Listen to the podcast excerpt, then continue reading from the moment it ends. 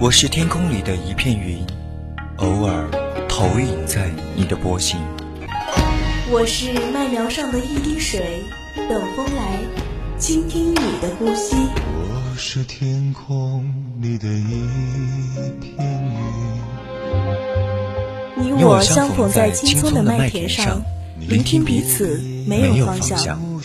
侧耳倾听，侧耳倾听，犹归寄麦回，朝露待日晞。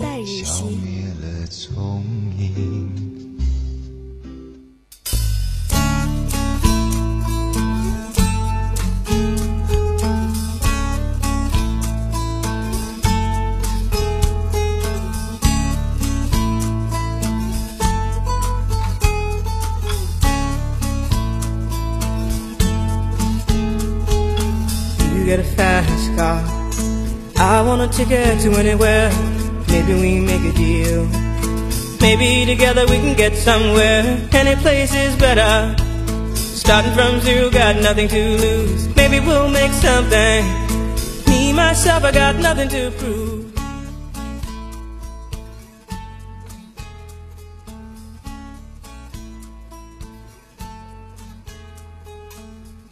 青春调频与您共享，亲爱的听众朋友们，大家晚上好， 这里是 FM 一零零四川宜宾学院校园之声 VOC 广播电台，在每周日晚十八点至十九点直播的晚间专栏节目《侧耳倾听》，我是主播盒子。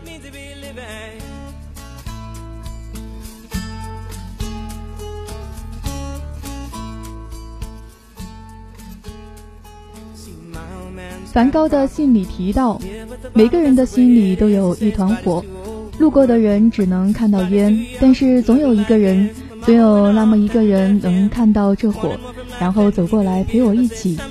我在人群中看到了他的火，我快步走过去，生怕慢一点他就会被淹没在岁月的尘埃里。在节目的上半段，隐隐约约为大家推荐《幸运你的错》。下半段人在旅途，主播带大家走进日本六大冷门美景，道和大社的神庙、迷人的鸟曲，还有东京的后花园。你还在等什么呢？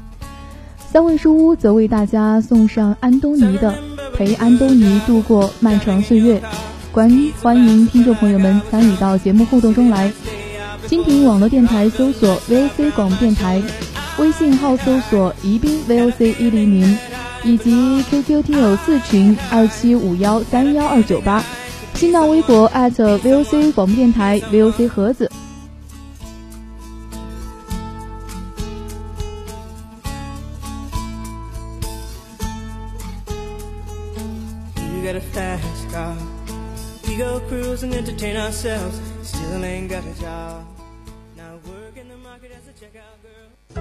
孤帆隐于天际，落日长。喧哗隐于内心，喧哗隐于内心。但我们从不隐藏于你的视野之中，隐隐约约，隐隐约隐约听到的有声电影。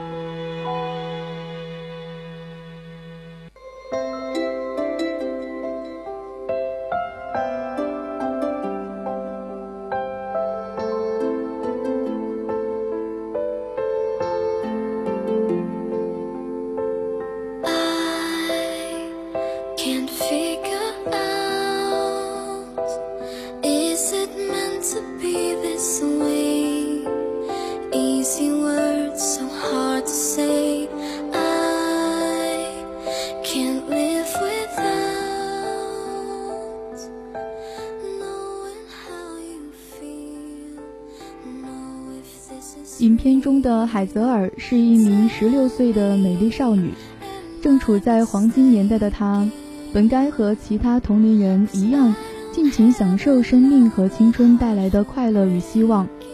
但无情的病魔找上了海泽尔，他是一名肺癌患者。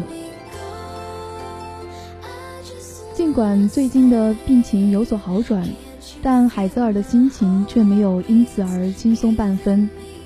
癌症随时可能复发的阴影和无法中断的治疗如影随形，让海泽尔对生命几乎失去了所有的热情和希望。一次偶然中，海泽尔在癌友互助会中结识了名叫奥古斯都尔的英俊男孩。他所患的是骨癌。两个境遇相似的年轻人很快就越走越近，他们在一起，探索着上帝留给他们的小小的一片世界。海泽尔也因此看到了未来和希望。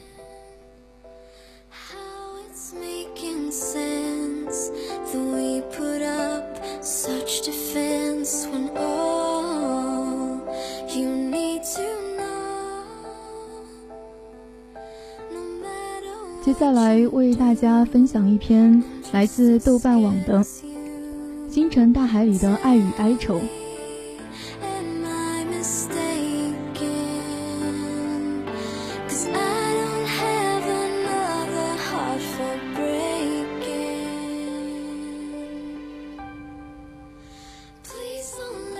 幸运里的错，这是一个从标题开始便已经注定悲哀的故事。梵高的信里提到，每个人的心里都有一团火，路过的人只能看到烟，但是总有一个人，总有那么一个人能看到这火，然后走过来陪我一起。我在人群中看到了他的火，我快步走过去，生怕慢一点他就会被淹没在岁月的尘埃里。所以有了爱情，一如电影里的男女主角。别人的爱情故事里，互相写的是情书，一起去旅行，无数的承诺与期待，缠绵悱恻的耳鬓厮磨，深夜甜蜜的电话粥，乱花迷眼的约会和派对，而到最后，或者白头，或者分道。海泽尔和奥古斯都的爱情里，互相写的是悼词，旅行是遗愿，没有任何承诺。不敢奢求未来，深夜电话一响便是恐惧，因为随时都可能传来噩耗。如同两个沙漏计时器，却迸发了光芒万丈的能量，因为这便是爱情，没有缘由，不问结局。你的衣衫破旧，但歌声却温柔，陪我漫无目的的四处漂流。我的背脊如荒丘，而你却。微笑摆手，把它当做整个宇宙。海泽尔眼中的奥古斯都，幽默、阳光，喜欢隐喻的手法，桀骜地对抗着命运，如同那颗嘴唇边的香烟。你让死亡无限地靠近你，却不给他置于死亡的能力。奥古斯都眼中的梅泽尔，美丽、智慧、成熟、大方。充满着故事，互相介绍喜欢的书，去野餐，躺在草草地上看星星，触摸对方的灵魂，温暖彼此的身体。他们早已第一眼便爱上了对方，却不敢踏过那一步，因为两个注定枯竭的生命的结合。可是当奥古斯都用自己的遗愿带海泽尔去阿姆斯特丹追梦。当安妮的录音一声一声地诉说着生命可贵、珍惜生活的话语，当一步一步跨上曾经不敢多想的台阶，当身边陪伴的人是他，也没别的多想多说了吧，一个吻足矣。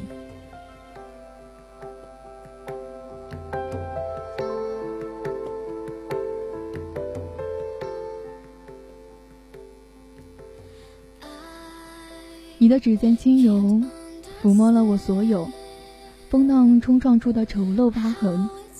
你眼中有春与秋，生过我见过、爱过的一切山川与河流。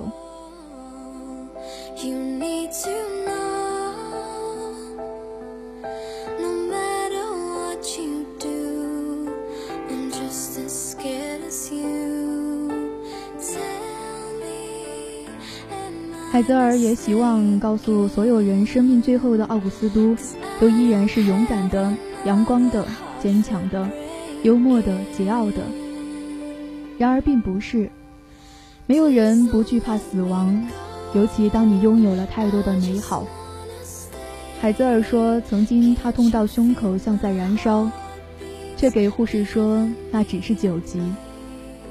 他只想把十级留给以后。奥古斯都的死亡便是十集。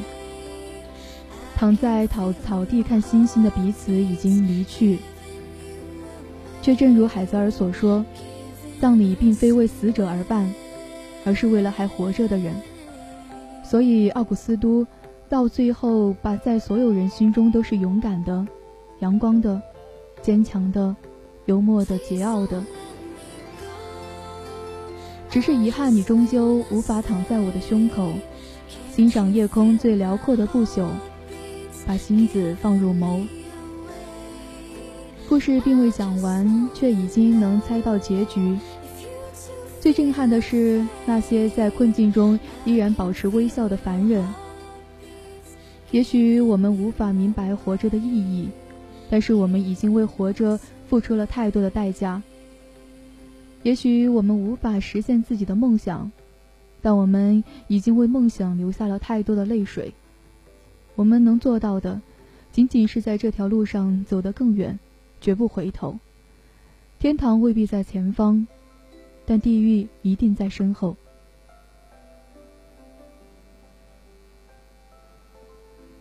生老病死都不是终结，疼痛需要被感知。幸运里的错是一个新出的癌症爱情剧。我不喜欢归悲剧，书也好，电影也好。一旦知道是悲剧，我就坚决不看。就像我的电脑里有爱情、喜剧、动画片、柯南校园喜剧等等电影文件夹，可就是没有悲剧。愚蠢的喜剧我都能看得津津乐道。我打发时间嘛，不就为了图个开心？看个悲剧给自己找罪受，何必呢？我还记得前年看的《泰坦尼克号》。尽管有了心理准备，看完之后还是会觉得很悲伤。一晚上翻来覆去的难以入睡。我本来入睡就有问题，小心脏消受不起死去回来的忧伤。但是悲剧也是要分情况的，有一种叫虐心，另一种叫悲伤。虐心就是那种怎么说呢？爱了一大堆，最后大家都不爱了，或者因为误会而错过的，从此老死不相往来之类的。就像《致青春》里面的陈孝正和郑薇，软管和小白脸。悲伤的电影对于我来说是遇到了对的人，有了愉快的相处，但是最后因为生老病死、事故意外，不得不分开，阴阳两隔什么的。也正如这部《幸运里的错》，剧中谢林伍德利扮演的角色，十三岁十十三岁诊断出来的肺癌，到现在十八岁已经是肺癌晚期，有严重的肺积水，常年要背着一个氧气罐子，带着软管才能呼吸。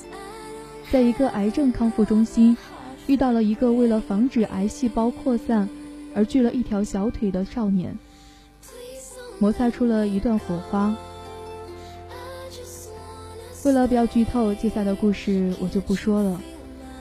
但是癌症剧，你总能猜出个八九不离十。虽然这部已经算是有点翻转的了。对于我来说，这部电影的爱情讲述的诚然感人，但更让我感动的是影片对生死的处理。影片里有一句常见的对白。来自女主最喜欢的一本书。你的痛苦就是要被感知，被所有的人爱你的人被感知。所以女主说话就是大大咧咧。她说：“我其实并不抑郁，但是我妈总觉得我得抑郁症，因为抑郁是癌症常见的并发症，但抑郁并不是癌症的并发症。抑郁是将死之人的并发症。”影片中的痛苦都是清楚可见的，女主的绝望，女主病发时狠命的蹂躏肺肺部，爸爸妈妈痛苦的目送她进急救室。男主的好朋友失去双眼后果断被女友抛弃，愤怒的砸烂了男主所有的奖杯。男主深夜去买烟，透析针感染他低哑的嘶吼。他们有时因为疼痛互相伤害着，却又因为无限的爱，所以互相感知对方的疼痛而彼此包容。这部影片给我最大的感触是，疾病和死亡都不意味着终结。男主曾经是运动全才，篮球健将，却不得不因疾病锯掉小腿，装上假肢，与运动无缘。但是他并没有因此而消沉，在他好朋友生气的想要砸东西的时候，他轻松地说出那句：“你砸掉我所有的篮球奖杯吧。”随便砸。疾病只是意味着和过去挥挥手，虽然说来轻松，可能过去你爱的事情就再也干不成了。但是疾病它不是死刑，生命中还有更多美好的事物。同理，死亡也不是。当女主的妈妈劝女主多吃点晚饭，保持健康的时候，女主讽刺的喊着：“保持健康。”你让一个癌肺晚期的保持健康，意义何在？我马上就要死了，那时你就再也不是我的妈妈，你也不再拥有你的生活，你只能对着一个充满回忆的房子，呆坐一整天的怀念我。一般电视剧里遇到的这种情节，妈妈总会无话不说的默默流泪，试图逃避现实。但是这里女主的妈妈毫不退让的说：“不，我们的确知道你的病情，可是，在你死之后，我依然是你的妈妈，永远是你的妈妈。而我的生活在你死之后，不仅不会停止，而且会有不同的意义。你爸爸和我都在上一些社会学的课，这样将来我们作为经历过经历过的过来人，可以帮助开导更多像我们这样的家庭。”你看，一个人的死亡为他自己的生命画上了句号，但并不是终结，反而是活着的人的新的开始。影片中女主也说过，葬礼不是为了那些死去的人，相反是为了活着的人准备的。葬礼给活着的人一个机会，刻骨铭心的记住那个棺材里已经逝去的生命。然后带着天堂里的爱重新开始。影片中男主最害怕不就成就一番大事业，然后被世人遗忘。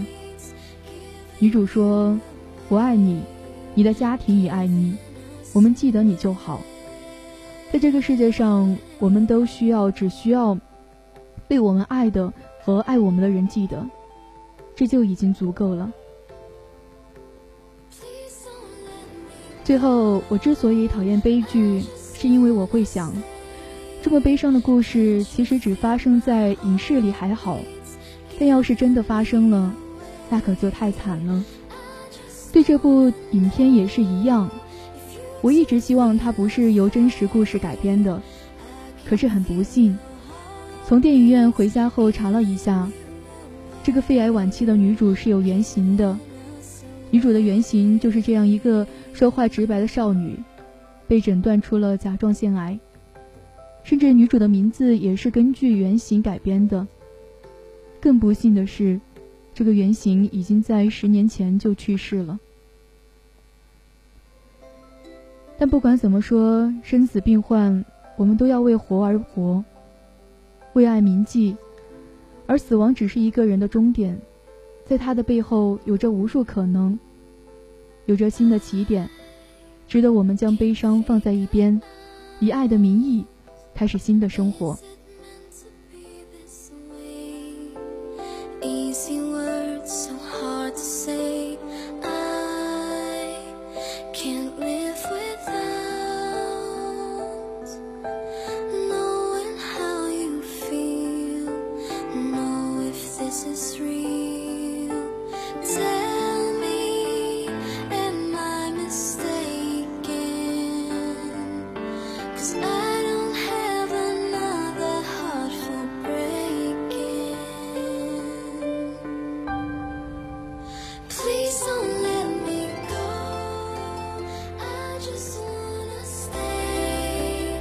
好了，上半段的节目就到这里，希望大家能在空闲的时间里去观看这部影片吧。